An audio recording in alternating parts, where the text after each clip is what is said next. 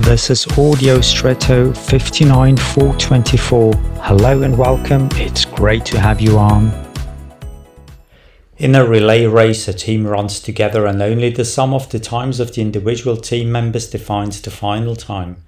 A delicate moment is the handover of the baton. This has to be practiced. Even experienced athletes often drop the baton and literally lose a lot of time. A baton handover is the visible sign of no longer me, but now you. The focus moves away from me to the person following. In this handing over, one has to pass on what one has held and carried intensively for a certain time and has been on the way with.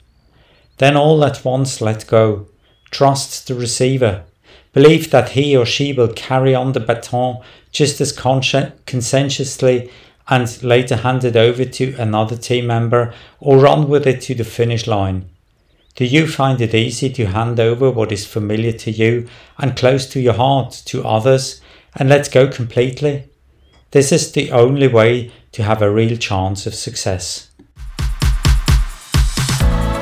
And now I wish you an extraordinary day.